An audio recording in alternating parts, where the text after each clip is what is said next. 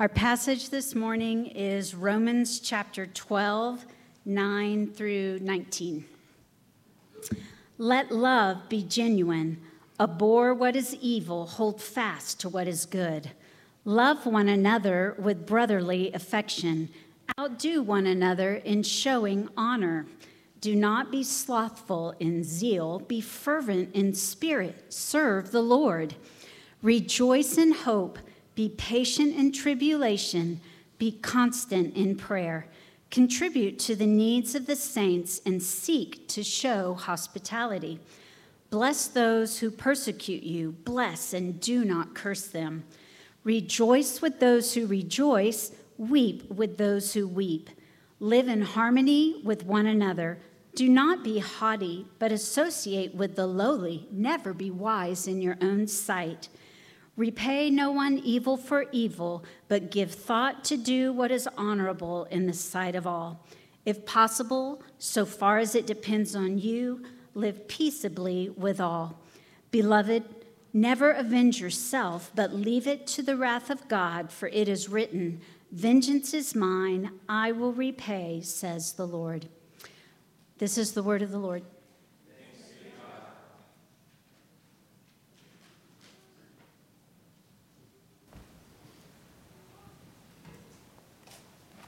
Romans 9, or 12, chapter 12, rather. Starting in verse 9, Paul just kind of unleashes a barrage of commands. As you've seen, we love to be able to wring words dry uh, when we gather together, and sometimes that's not possible. Here's one of those times where it's probably not possible to wring every word dry. Uh, there's a book that was written about the 1932 Olympic gold medal rowing team from the U.S. Uh, and it's called Boys in the Boat. And there's one member of this crew whose name was Joe, and, and he was getting advice uh, from kind of a seasoned veteran in the rowing world. And here's what he said He said to Joe, He said, There were times when you seemed to think that you were the only fellow in the boat, if it was up to you to row the boat across the finish line all by yourself. He says that when a, when a man rowed like that, he was bound to attack the water rather than to work with it. And worse, he was bound to not let his crew, which would have been a crew of eight, to help him row. And what mattered more than how hard a, a, man rowed was how well everything he did in the boat harmonized with what the other fellows were doing. And a man couldn't harmonize with his crewmates unless he opened his heart to them. He had to care about his crew. It wasn't just the rowing, but his crewmates that he had to give himself up to. Uh, in a like way, Paul is talking about the people of God, the, the people who belong in Christ and who, because they belong in Christ, belong to others who belong in Christ. And that belonging to one another is a place where there's to be great care and love for one another so that we can pull together. It's not just about how hard we're, we're at the oars, it's about our care and our love for one another in the midst of that pulling all together. So it's not just about how the rowing goes, but what marks our actual community together.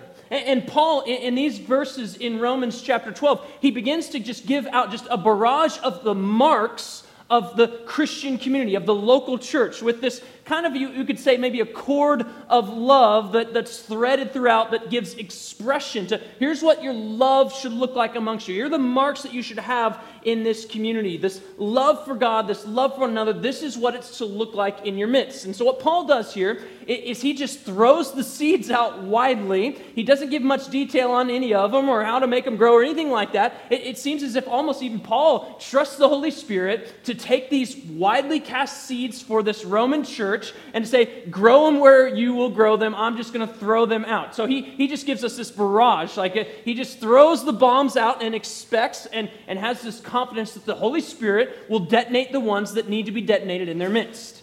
And that's our goal this morning as well.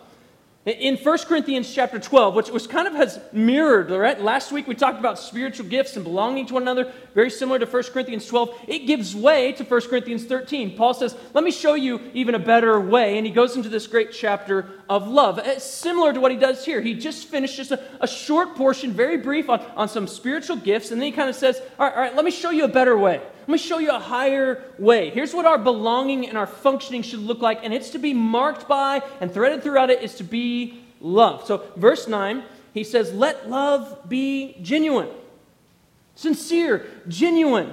In other words, what he's getting at is he wants love in their midst to be without hypocrisy.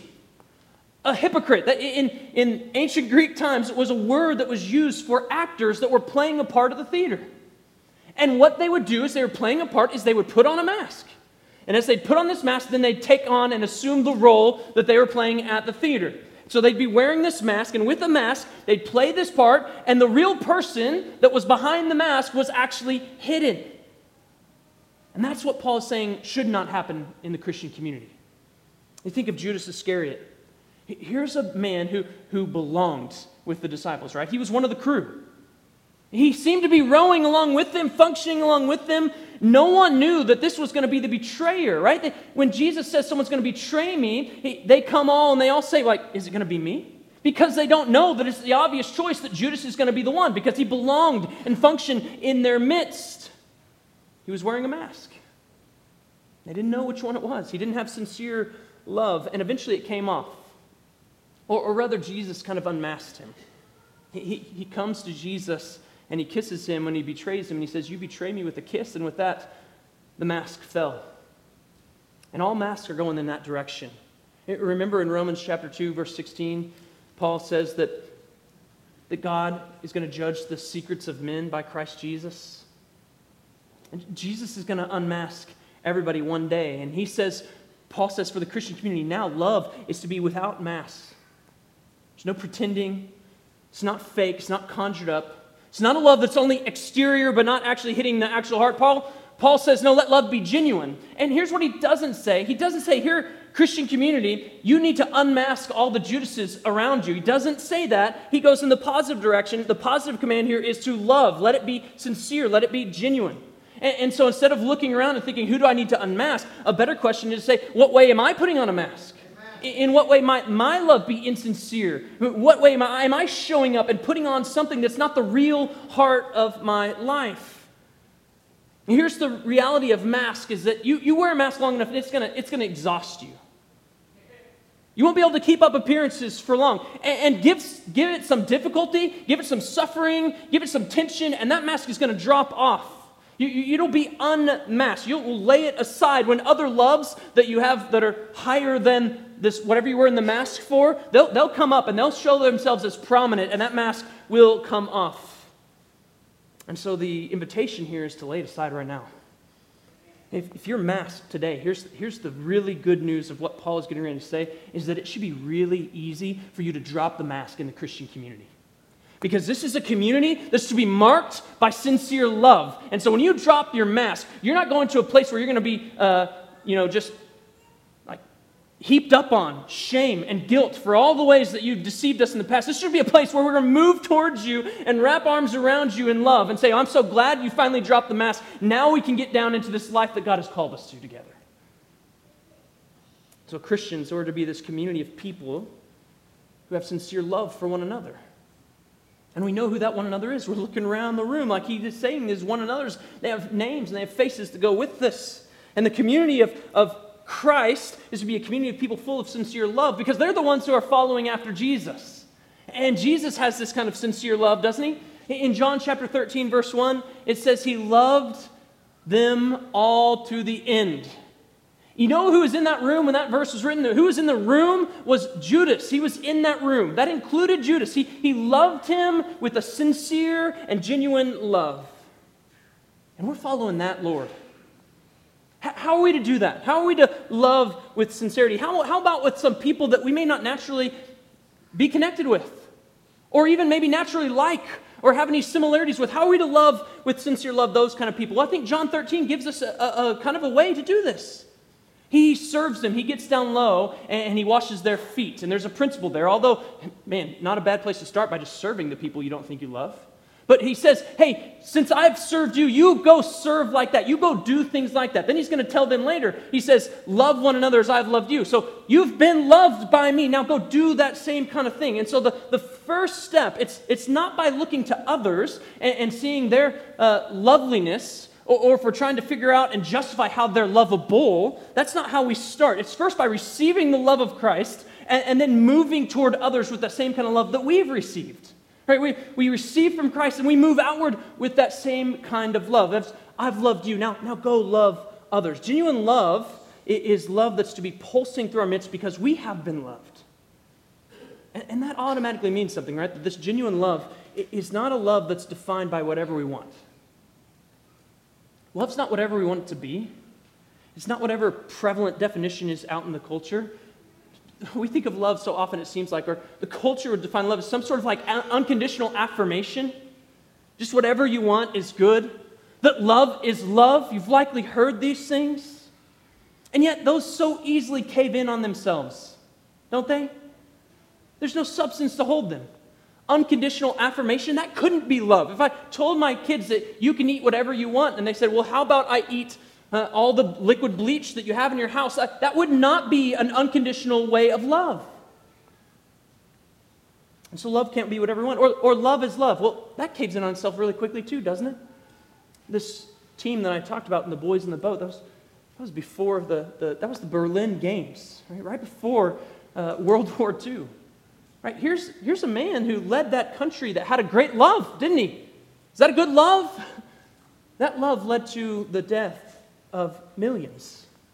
And so love can't just be whatever we want. Those, those kinds, love is love, unconditional affirmation, those things fall apart so easily. No, the kind of love that Paul wanted to be in our midst, this genuine love, this sincere love, was a love with, with actual substance. Love that was shaped like the last time he mentioned love in Romans. And that was in chapter 5, verse 8. Do you remember that verse? That God demonstrates his love, same word for us, in that while we were still sinners, Christ died for us. That's the kind of love that he wants pulsing through them. That's the kind of sincerity and, and genuineness that he wants in the love of the Christian community. A love that's saying, I'm willing to lay down my life for the good of others. That's the kind of love that's to be pulsing in us and through us.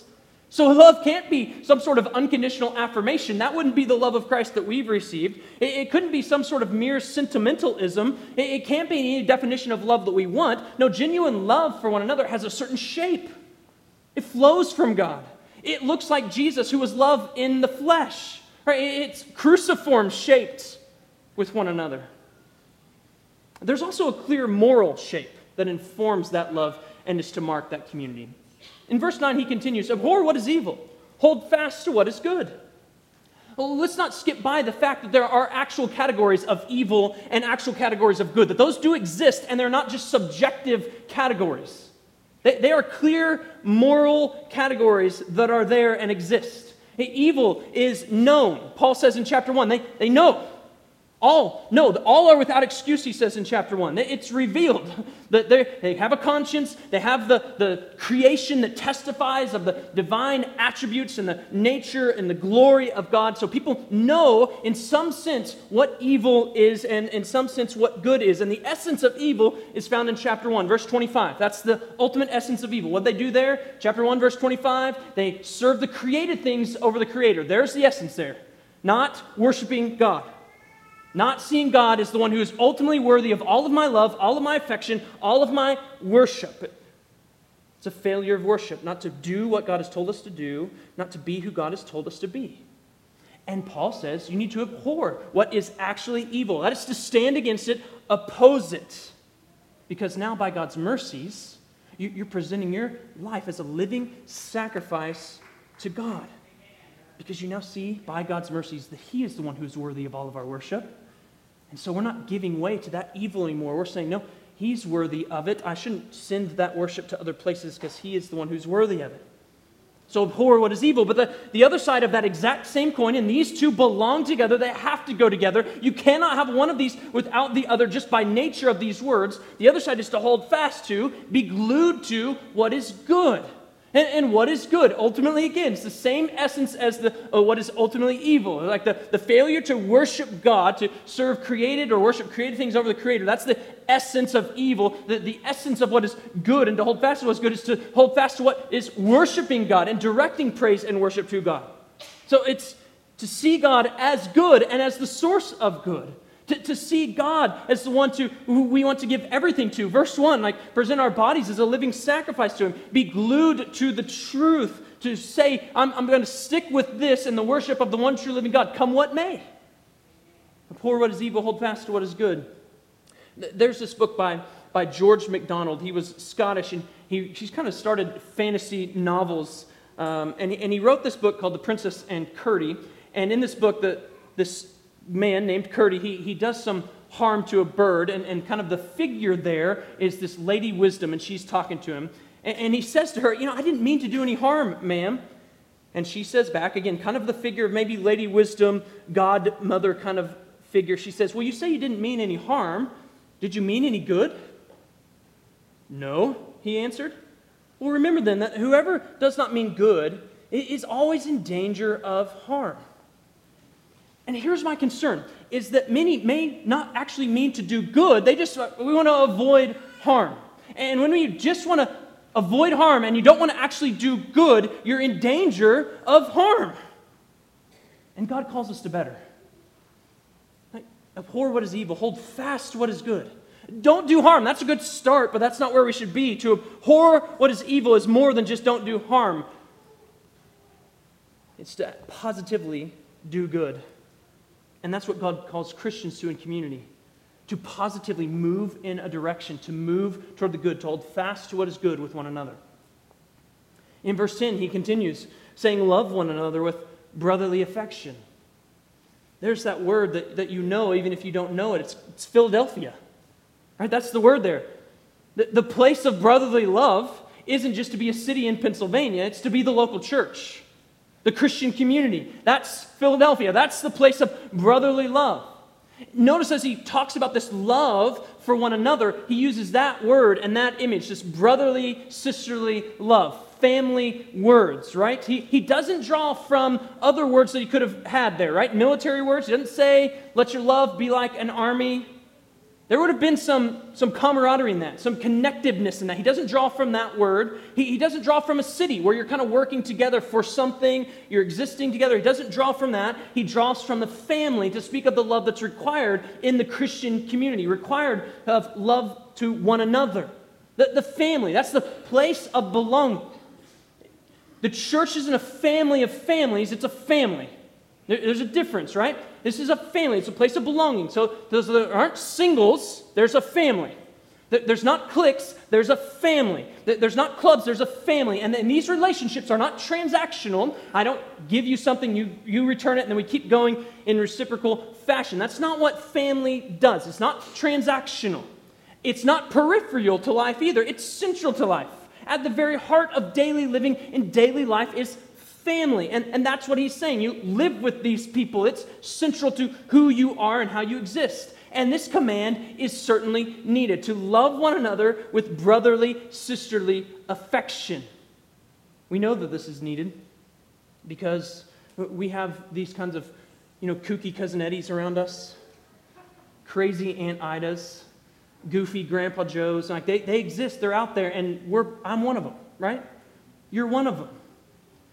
And, and guess what happens with those kind of people? They say some crazy things every now and then, right? You get them around the dinner table long enough, and, and uh, Grandpa Joe's going to say something weird. But we don't treat them like everybody else treats them and then move on. Right? They're, they're part of the family. When, when everyone else moves on, family stays at it. We say, when they say crazy stuff like that, say, actually, they're one of us. And he might be having a bad day, but he's one of us. He belongs still in this family. Family doesn't move away from others, family stays together when even some crazy things are going on in, the, in their midst. And he says to love one another with that kind of love, this familial kind of love, brotherly affection, sisterly affection. So as we look around, that's the kind of affection love we're to have for one another. So maybe, maybe there's someone you need to move toward in that kind of love to today. But Paul keeps just the barrage of these marks of Christian community going. He says, outdo one another in showing honor. I think there's a couple different options here for what he is getting at with outdo one another and showing honor. The first is to say, he could be saying more like, you need to be the first in showing honor to one another. You need to lead out in showing honor to one another. Right? Get out there and be the one that's doing this. The second option is to, almost like Philippians chapter 2, to prefer one another. He says, Let each of you not look to your own interests, but look to the interests of others. Considering their interests above your own, that's Philippians 2, verses 3 and 4. So it could be lead in showing honor or prefer one another in showing honor. And, and at the end of the day, the, the difference isn't that big between the two. And we know we for sure have the one that says prefer one another in honor in Philippians chapter 2 And so why not just take both of them? Who wouldn't want to be a part of a community where there was others trying to lead and outdo one another in showing honor or prefer others in honor? Who wouldn't want to be a part of that? And of course, we should be able to do that because verse 3, right? Like, by the grace given me, I say to everyone not to think of himself more highly than ought, but to think with sober judgment. Like, we're, we're not thinking of ourselves highly, we're, we're looking to others. We're, we're seeing the honor in others. We're not looking at it in ourselves, we're looking at it to others. And he says, show honor. Honor, what it does is it actually values others. It's saying that there's esteem and value in our midst, in other people. There's a viewing one another with dignity, this honor to one another. It knows no hierarchy, it knows no class. And so, in other words, in the Christian community, there is no one that should go without honor because there is no one without honor. And this makes the Christian community unique. One historian said this that every human being possessed an equal dignity was not remotely a self evident truth. A Roman would have laughed at it. And is that no less true now? We look at people by what they can do and accomplish and be, or what they can provide. And honor and outdo one another in showing honor leaves no room for that. There is an inherent worth and dignity and value in human beings. And Paul wants that to be expressed in the Christian community. And so when we're outdoing one another and showing honor, that's the only competition that the Christian community is to have. Like, let's outdo one another in this, not competing in other things. Let's compete in preferring one another. Let's compete in leading out and showing honor to one another. And what this does is it leaves no room for despising or looking down on others. It gives us no room for, for bullying or one upping each other in conversation. Like, oh, you did that? Well, have you heard about how I did this? It leaves no room for complaining about one another, lying to one another, gossiping about one another, tearing one another down, demonizing one another in our differences, or competing. Because because the competition is to outdo one another in honor, right? We don't have a, I see this in, in kids all the time, right? In, within families, they're like, hey, I had that first. No, I had it first. And there's a, all right, we got to see who had it first. But that's not the rule of family, right? It's not about justice all the time. It's about outdoing one another and showing honor. And so you had it first. Well, who cares? I'm going to prefer you in honor, right? That's what we're to do with one another.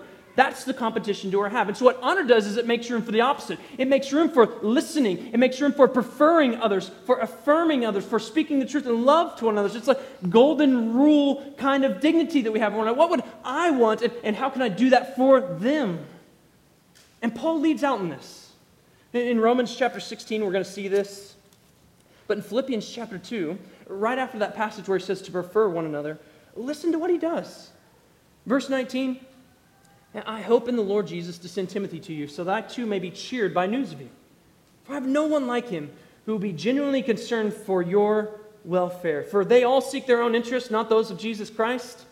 But you know Timothy's proven worth, how as a son with a father he has served me in the gospel, and I hope therefore to send him just as soon as I see how it will go with me. And I trust in the Lord that I shortly myself will come to you also. Like he looks at Timothy and he says, This is a man of honor. I want to honor him even publicly in front of you. And then he does the same with Epaphroditus in, the next portion of, of Philippians chapter 2. He, he leads in showing honor, he's preferring them in honor. And what he does here is he gives honor in a way that honor is not flattery. It's not what he's doing here.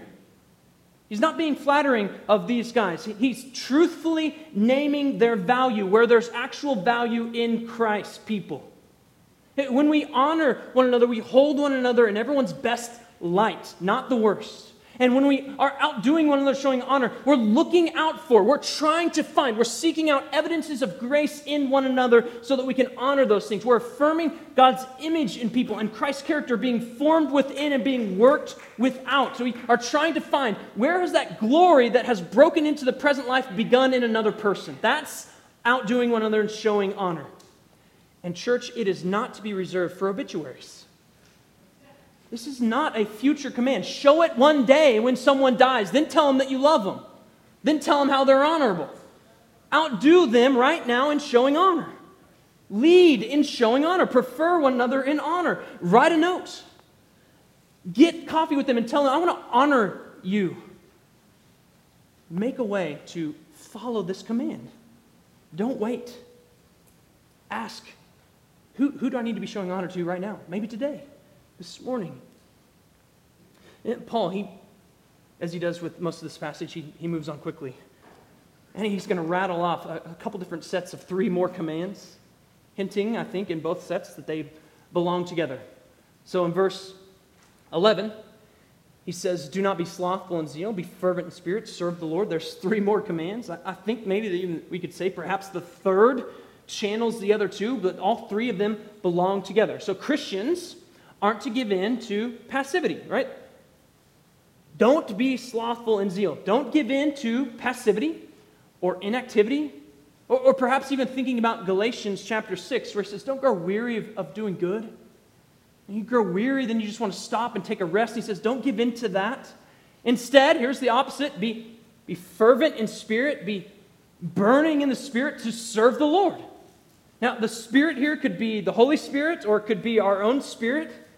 If it's the spirit that's just our own spirit, like internally, then we know that if we're going to be fervent in that spirit, that it's going to be the Holy Spirit that's going to have to quicken us and enliven us, stir us in order for that to happen. These commands are so important because of the last command, and the last command kind of channels the other two serve the Lord.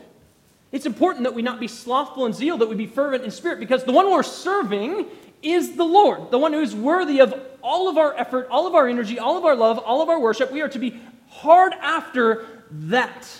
And he says, So here's what we do don't be slothful and zeal, be fervent in spirit, serve the Lord. We're not serving man, we're not serving created things, we're serving the Lord. And knowing the privilege of serving the Lord can keep us from that kind of passivity that we could be tempted to go into, can keep us from growing weary of doing good because we're not serving man, we're serving the Lord. It can keep that, that flame of, of desire and energy burning within us because, again, we're serving the Lord. Desires can flag, right? Energy can wane, disappointment can grow, but Christian, we serve the Lord.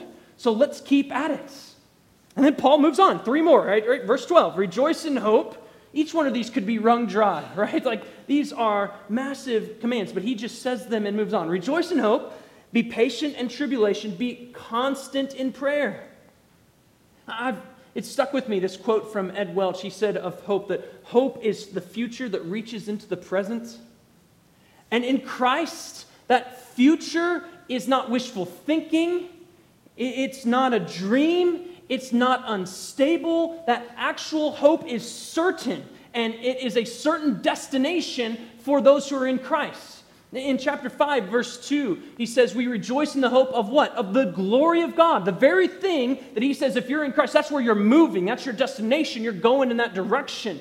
You are headed to glory. And actually, if you're in Christ right now, that glory has begun in you as that future has reached into the present and has started something in you that won't stop until He's completed it.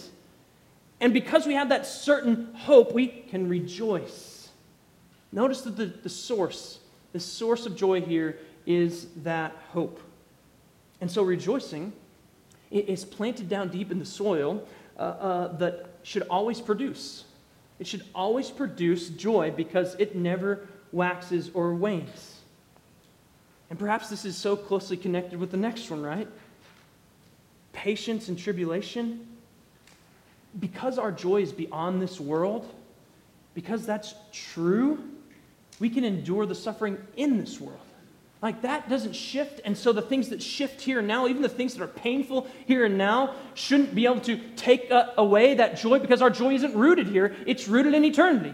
And it's certain and sure and stable. And so we have tribulation here. It's like it hasn't affected and won't be able to affect our future. And so we can rejoice in hope and we can be patient in tribulation.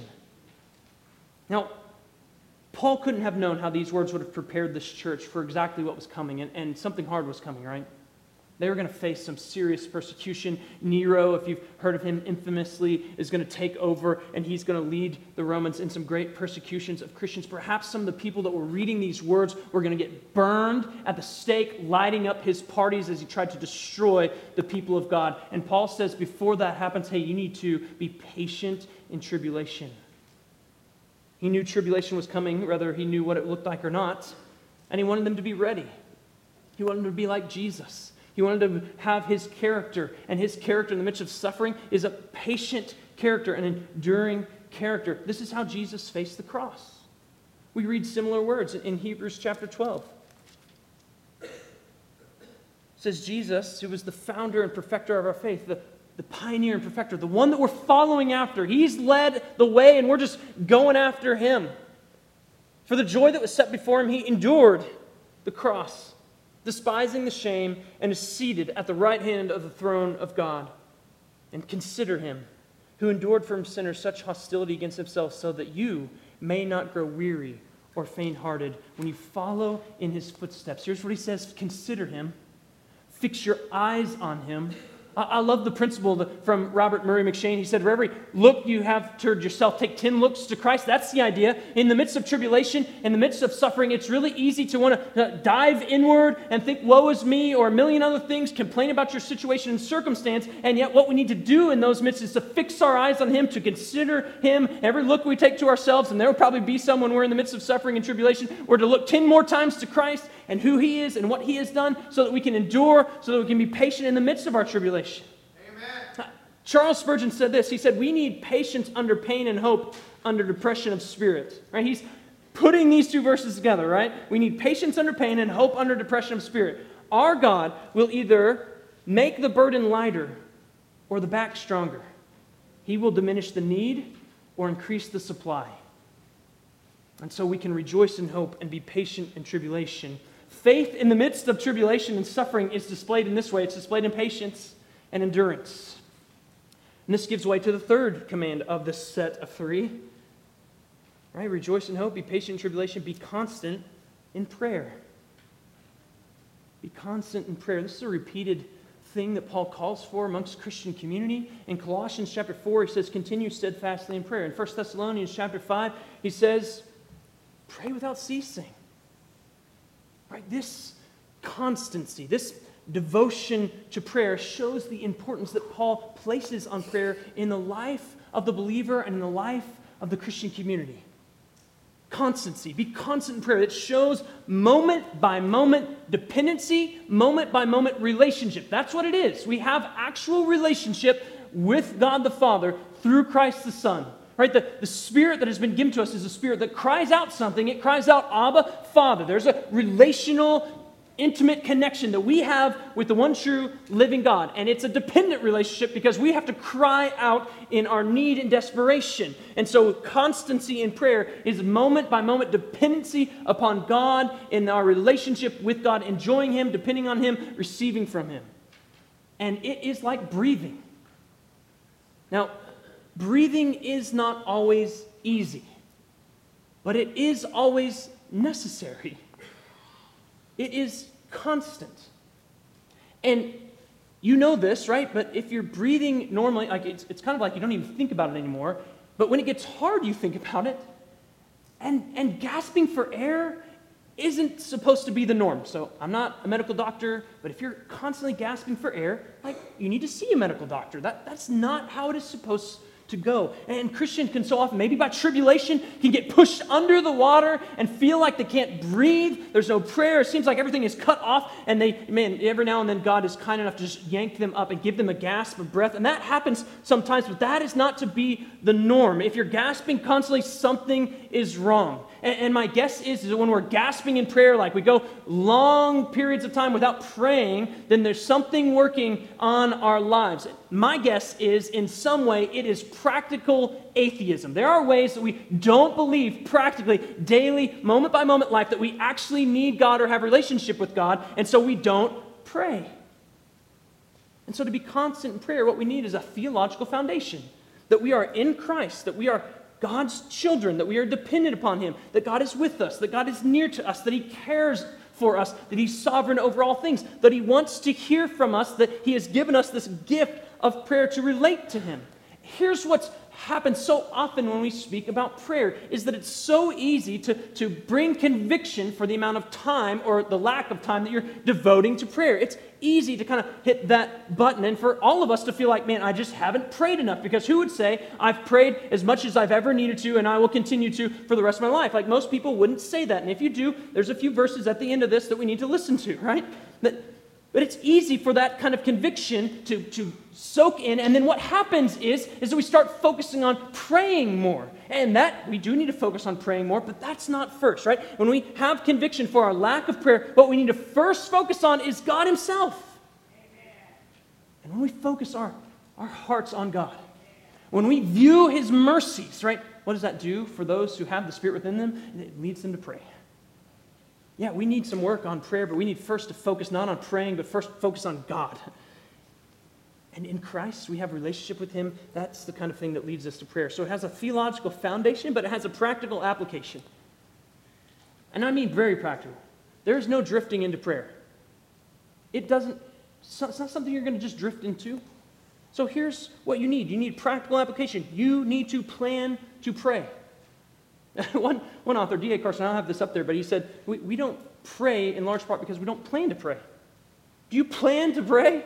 Right? We, it's breathing, right? It's important. It's relational. It's dependence. We need it. And, and so we need to make room for it. We need to plan for it. We need to make sure that that happens. Paul Miller says in his excellent book, The Praying Life, he says, if we think we can do life on our own, we will not take prayer seriously. There's your practical atheism, right? I don't need God. Our failure to pray will always feel like something else a lack of discipline or too many obligations. Now, we use that, like I'm too busy to pray. But when something is important to us, we make room for it. Prayer is simply not important to many Christians because Jesus is already an add on. And here's what Paul is saying Jesus is not an add on. You're in Christ. You're giving your bodies, presenting them to the Lord as a living sacrifice. And so it's not an add on. So make room to make sure that you're constant in your prayer. Make room for prayer. Plan it. It needs a practical application. Plan it. Put it in your calendar if that's what you do. The, the Christian life, as he's stating, the, the marks of the Christian life, the marks of Christian community, are not things that we will drift into. They, they are lives together of intentionality, of aim. We're, we're going for something, and Paul's he's pointing our aim. He's saying, here's about 30 things. Let's point your aim in those directions and let's move. He, he sets the aim. Look into verse 13. Contribute to the needs of the saints and seek to show hospitality. Here's two commands of sharing life with one another. Now, as he says this, verse 13, contribute to the needs of the saints, he's not just referencing, like he doesn't say, hey, you know those guys in verse 8 who contribute in generosity? If you have the spiritual gift there, then this is who I'm directing uh, verse 13 to. It's not what he says.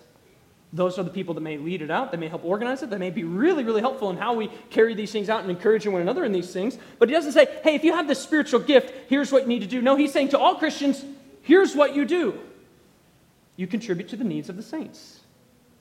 Right? It's done by the family sharing in the family's needs. You, you see a need, you move toward it because we're family, right? Financial need, material needs. If it's within the family, we're going to make sure none of our family goes in need. We want to make sure that we share what we have so that no one in the family is in need. So you share with material things, but also he says, seek to show hospitality. Seek it, seek it out. You be active in going after this. This is what Jesus has done for us, right? Those who are far off, he is the one who comes after the far off that he might bring them near and make them a part of the family of God. He's the one who came to seek and to save the lost. He's the one who gathers his family. How does he do it? By making his life open to us, inviting us into life with him. He seeks out the lost. He comes with this great sense of hospitality. And Christian, you are those who Jesus has sought after and saved. And now he says, you need to go do likewise, right? You need to open up your life for others. You are the ones that now ought to be the most hospitable people in the world because God himself has been hospitable to you. Again, seek to show hospitality is not qualified by gifting. It is not qualified by amount of uh, financial or economic means, by the size of your house or whether you're an introvert or an extrovert. It's not qualified by any of those things. He just says, Christian, seek to show hospitality. I love the picture of this that we see in the book of Acts, chapter 16. We see a few pictures of this there. The first one is in chapter 16, verse 14, and this is of Lydia. There was a woman named Lydia from the city of Thyatira. She was a seller of purple goods who was a worshiper of God, and the Lord opened her heart to pay attention to what was said by Paul. And after she was baptized in her household as well, she urged us, saying, If you have judged me to be faithful to the Lord, come to my house and stay. And she prevailed upon us, Paul says. She just says, Hey, would you just come stay? C- come on over and stay. And, and, this happens again to Paul with the Philippian jailer in, in verse uh, 33. He asks them, What does he need to do to be saved? And they said, Believe in the Lord Jesus, you and your household, and you will be saved. And, and here's what this jailer does He took them the same hour of the night and he washed their wounds. There's some hospitality. He didn't have that stuff ready. He's just like, You've got wounds, I want to meet them. He was baptized at once, he and all his family, and then he broke, or he brought them up into his house, and he set food before them. And he rejoiced along with his entire household that he had believed in God. I'm not saying that hospitality doesn't have some planning to it. There should be some intentionality in planning. But here's what these guys do they just open up their lives. They just heard the gospel, and their response is to say, without preparation, would you just come? Can I help take care of some needs that you might have, like a place to stay? You need some food. I, I haven't prepared the fattened calf. I just have this stuff that I've had in the, in the pantry here, but I'm just going to put it out before you. Is that this what you can do? That's what it is. He says, seek to show hospitality. This is not entertainment, this is hospitality. There's a difference. Who in Christ, the family in Christ seeks to share their life with others who are in Christ. That's hospitality, to open up your life to one another. And, and it's ordinary. Nor, this is not fancy. This is not we've prepared everything in this great meal, although that can be a part of it and should be a part of it at times. This is just, this has happened and I see a need. Would you just come stay at my house? That's what he's doing here. And so, showing hospitality, contributing to the needs of the saints is an open pocketbook, it's open bread pantry, it's open home for one another. That's what he's saying. Share life with one another. And, and both of these commands in verse 13 are not first about someone's spiritual gifting, not first about someone's position or financial status. They're about opening up life to others and sharing what's actually there. It's ordinary. And so for, for Sojourn, this is not just like, oh, the home group hosts, those are the ones who are gifted with hospitality and are to open up their homes. No, like Christian, show hospitality, seek it out. This is not just for pastors and deacons and home group leaders and hosts. Like, this is daily living our lives with one another openly as an expression of our familial love to one another. Say, oh, you have a need, let's meet that. Do you need a space? Like, let's meet that. Wounds? Like, let's go. Like, you, you need a place to eat some bread? Like, we have bread. Sharing our lives with one another. Uh, the string of commands are things that are to mark the family of God. Again, I think you can notice a, just this cord of love being threaded throughout it. The motivation is not salvation, the, the motivation is not greater status. The motivation is love. Let love be genuine. Remember, we haven't left verse 1, really, right? It's by God's mercies that these things flow. And this is going to hold true for verse 14 as well. He says, Bless those who persecute you. Bless and do not curse them. Paul, when he writes, he, he expects persecution. Peter says, don't, don't be surprised when you face fiery trials. Paul, I think, knew that. He, he expected it. It doesn't mean all are going to receive it without exception. But Paul, I think, would say that the normal Christian life is a life that's going to face persecution. So the, the norm is persecution, not the opposite. It Doesn't mean the opposite won't happen. Like you, maybe we'll live a life without persecution. Maybe we will, maybe we won't. We don't know. But the norm is to face it. And in the midst of that norm of, of a world, Jesus says, like, the world didn't love me. They're not going to love you. And in the world, you will have troubles. Right? And in that kind of world, this command is needed. And two times he says this bless. Maybe he says it twice because it's so unnatural in the midst of persecution, right? Cursing, that's easy in the midst of persecution. That takes no effort or intentionality or struggle at all. Like someone persecutes you, like maybe that's the first thing that wells up inside you to curse them. And he says, don't do that. Maybe silence in the midst of persecution is somewhat understandable, but to positively bless in the middle of persecution, now that's of the Spirit of God. And that's the point, isn't it? That's the point. Who in the world would want God's goodness poured out on people for doing such evil and persecuting us? I think only the people who know that while we are enemies with God, Christ demonstrated his love by dying for us. Those are the kind of people that can bless when they're being persecuted. Christians know at as if they're in Christ, they know both enmity with God and blessing from God, and they want God's blessing for those who are still at enmity with Him. And so, even if they're being persecuted, they bless and they don't curse. They also know, verse 15, both rejoicing and weeping. And that's what Paul says for the community to do together rejoice with those who rejoice, weep with those who weep. Both rejoicing and weeping are ongoing continuously in the body of Christ all the time. If you don't know someone who's weeping, then you need to get to know some more. If you don't know someone who's rejoicing, you need to get to know some more people, right? Like, that's always happening in our midst all of the time. Within the family, there's someone who's happy and there's someone who's sad all the time. In a room this size, like, there, there are many people rejoicing and many people are weeping at this very moment, likely. And Paul doesn't think, in the midst of that Christian community where there's both those things happening at once, that rejoicing is hindering weeping or that weeping is hindering rejoicing. Both of those things belong together and go on together all the time. And so he can give a command like this if you're rejoicing, like there ought to be people that can rejoice with you. We do it together. Rejoice with those who rejoice. And if there's weeping, you need to weep along with them. Even if you're rejoicing, you can weep along with them. Weep with those who weep. Both are ongoing, both are constant. Now, one author says this that if your joy means you cannot mourn with others, or your mourning means you cannot rejoice with others, then your emotions are too self obsessed.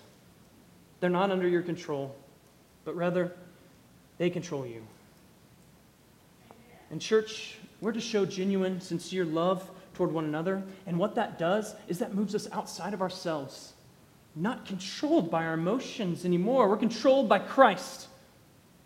And He says, Rejoice with those who rejoice. And he says, at the same time, weep with those who weep.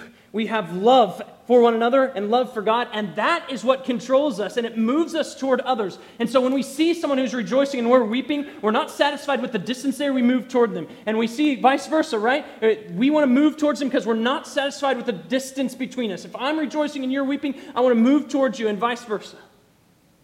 And some of the best love, it comes in this way, right? He doesn't say, bring words of great wisdom. Right? Some of the best love comes with not words, but silence.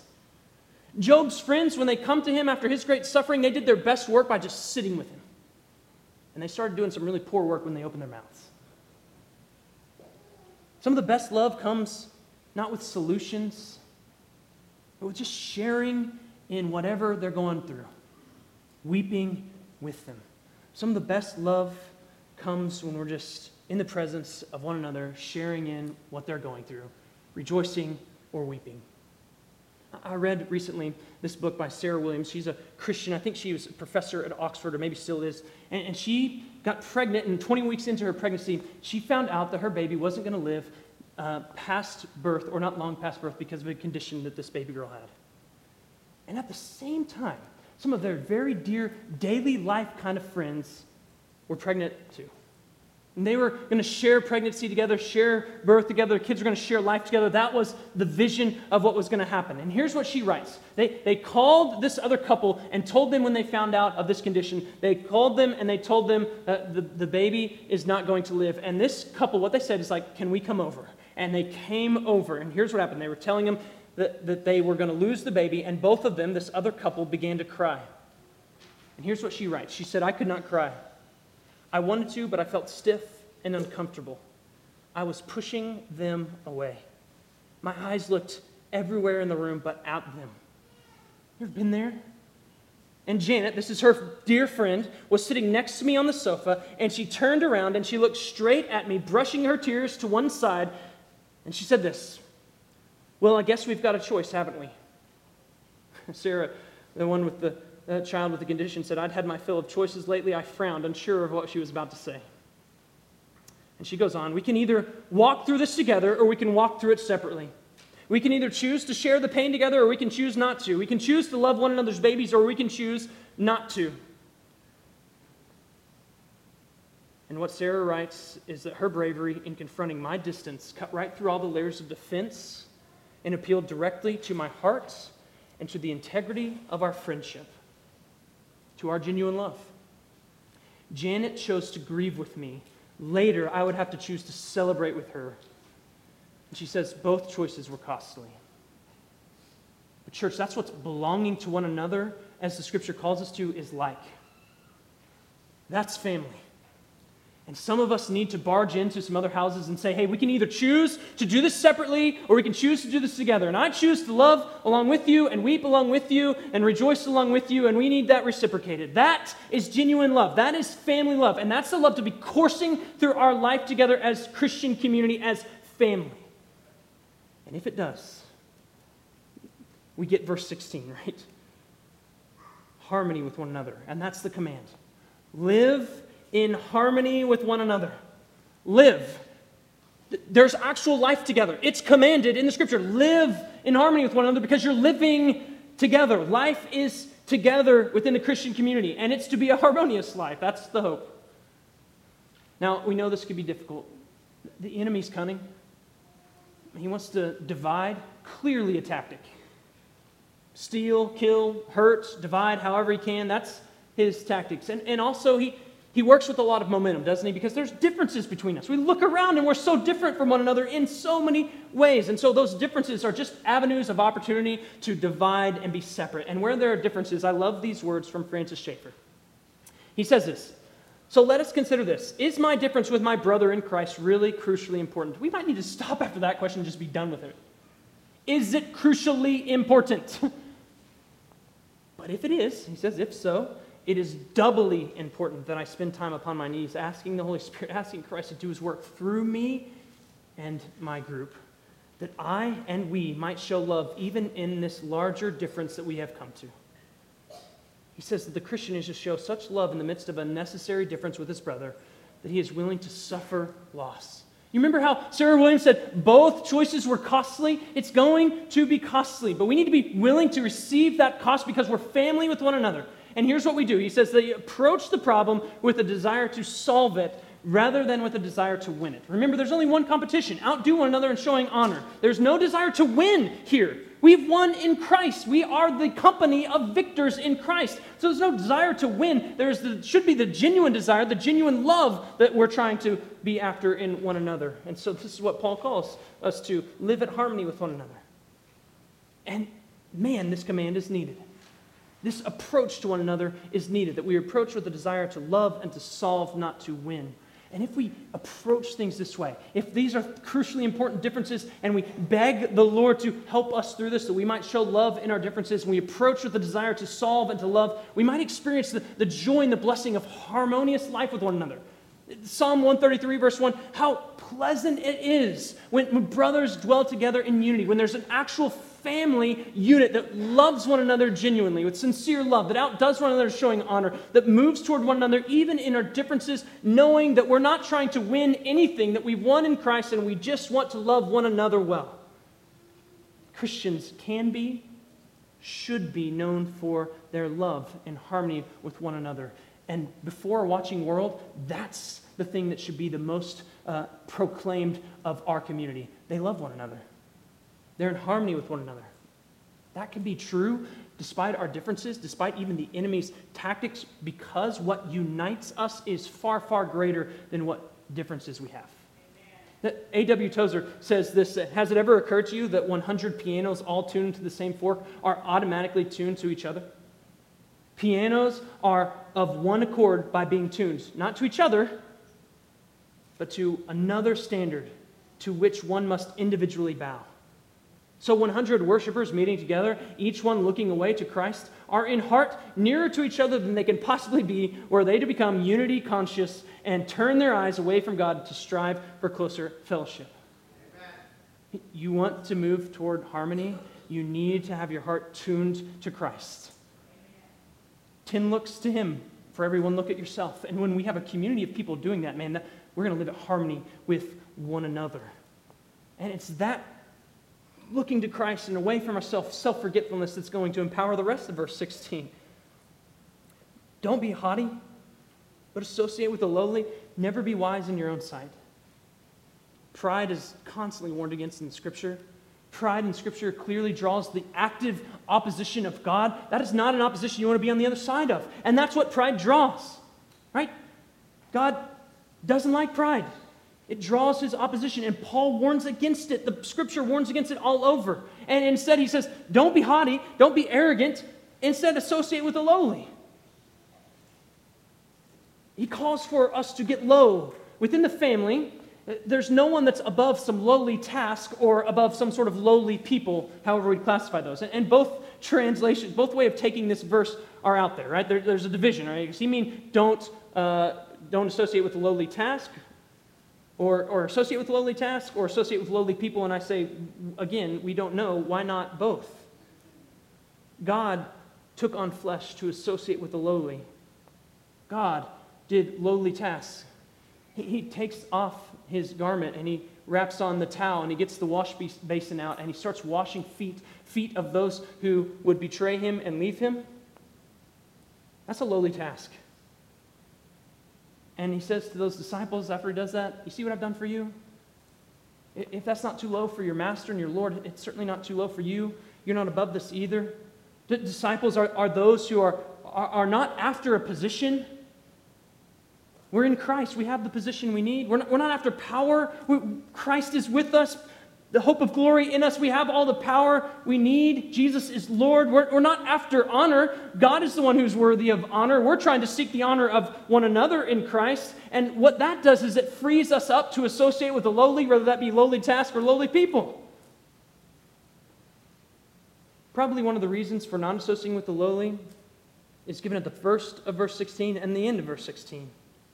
Live in harmony with one another and never be wise in your own sight. Self righteousness constantly a threat within the camp. Self sufficiency is constantly present.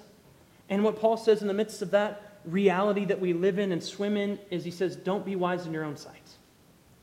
Mirrored in Proverbs 3, verse 7. I've heard that you will always look back on your past self and think that you were lacking wisdom, man, if you don't, never be wise in your own sight. But I can think back and think, man, five years ago, one year ago, a day ago, I wasn't wise. I handled that unwisely. You're always going to look back on your former self and think, man, there, there was some wisdom lacking there. And guess what that should do? That should inform right now. So we can say, man, in 10 years from now, I'm going to look back and be like, I lack some wisdom. let that inform your presence and let it lead you to say, I will never, never be wise in my own sight. That word never is not just like a stop it. It should like not just stop it, but it should be unthinkable that you would be wise in your own sight. Because every 10 looks to Christ, we have one look at ourselves, and that one look at ourselves is enough to know that we're not wise in our own sight because we keep looking at Christ, and His wisdom far exceeds our wisdom. So I keep looking at myself and I'm thinking, I'm, I'm lacking. Amen. We keep moving towards this because by the mercies of God, we are what we are, right? And we know that we're lacking. And so Paul is saying essential for your life together, for harmony with one another, for associating with the lowly, for associating with lowly tasks, is that you have humility. Augustine said this. He said, when a certain rhetorician was asked what was the chief rule in eloquence, he replied, delivery. What was the second rule? Delivery. What was the third rule? Delivery. And so he says, So if you ask me concerning the precepts of the Christian religion, first, second, third, and always, I would answer humility. And with this rule, I'm sure that every Christian has work to do to get low before God. The place of humility, the place of verse 16 uh, of not being wise in your own sight, of not being haughty, is not a place to avoid, it is a place to run to headlong. That is the place of blessing God opposes the proud, but he gives grace to the humble. That's the place to run to. I want to run to the place where God is pouring grace out, and that's the place of humility. And I want to run away from the places that God is opposing, and that is a place of haughtiness, arrogance, and pride. And so we need to not avoid the place of humility, but run to it. We do that because we have received the mercies of God, because we actually needed mercies something that we didn't deserve. We didn't merit, we didn't earn it. We received it freely because He is merciful and He's the merciful one. And so we run to those kinds of places where we can receive the grace and the mercies of God. And humility is that place. So, Paul, man, he, he has spread the seed, hasn't he? He just threw seed out far and wide. He, he, the, the, bombs, he, he's just cast them out, and he's hoping that the Spirit, he's trusting and confident that the Spirit will detonate them. And when these take root, when the Spirit takes this word and he lights it up in his people, right? And in those who have the Spirit within them, man, heaven on earth takes place. That, that's the church. It's the suburbs of heaven. That's the community of people. Here's what we should do when we finish these marks in verse 16. We hold up these marks and we start examining.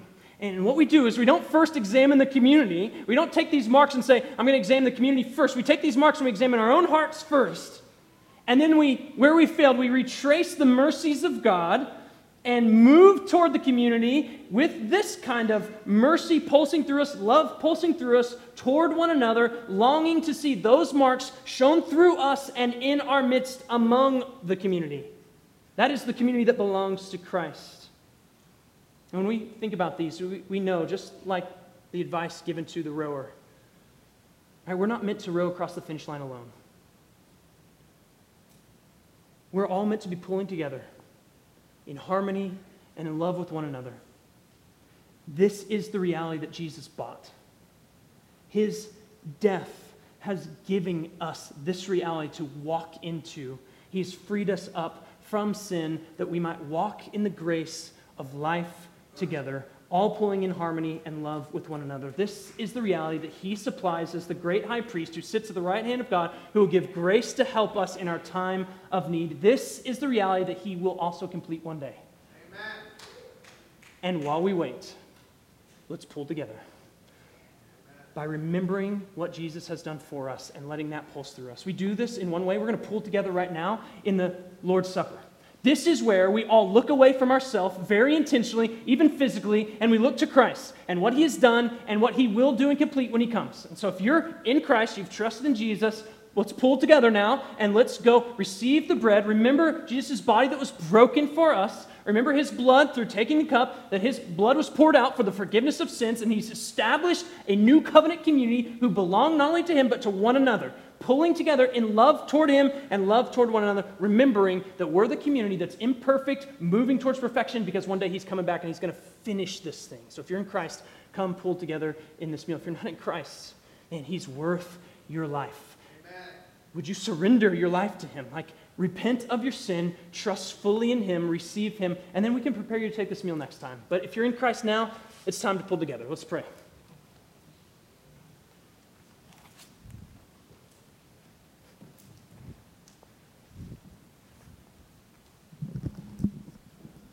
Pray. Father in heaven, Lord, to pray in response to this passage appropriately would be the rest of the day.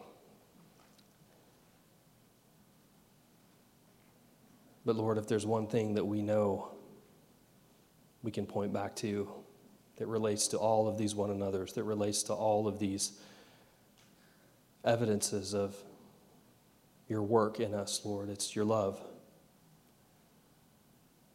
That you would choose to love us, that you would choose to sacrifice what you did because of that love is the greatest and most humbling thought we could ever entertain. And yet you did. And you've called us now, Lord, to, to love like you loved us, to be patient with each other, to serve one another to be humble, to persevere, to be genuine, to fight against evil, Lord, to take off the masks that we all have, to allow you to work in and through us, God, that you might be glorified in how we love each other. That's what you called us to do and to teach others, Lord, to do that. Those who don't know you, to show them, Lord, through the love that they see us show one another, God. You, you use that as a great testimony and witness. So, Lord, help us to be faithful, to obey these commands, not because we're following a set of rules, Lord, but because our hearts are overflowing with gratitude for the love that you've shown us, Lord. And we just want a pure desire to love others the way you've loved us. We pray these things in Christ's name. Amen.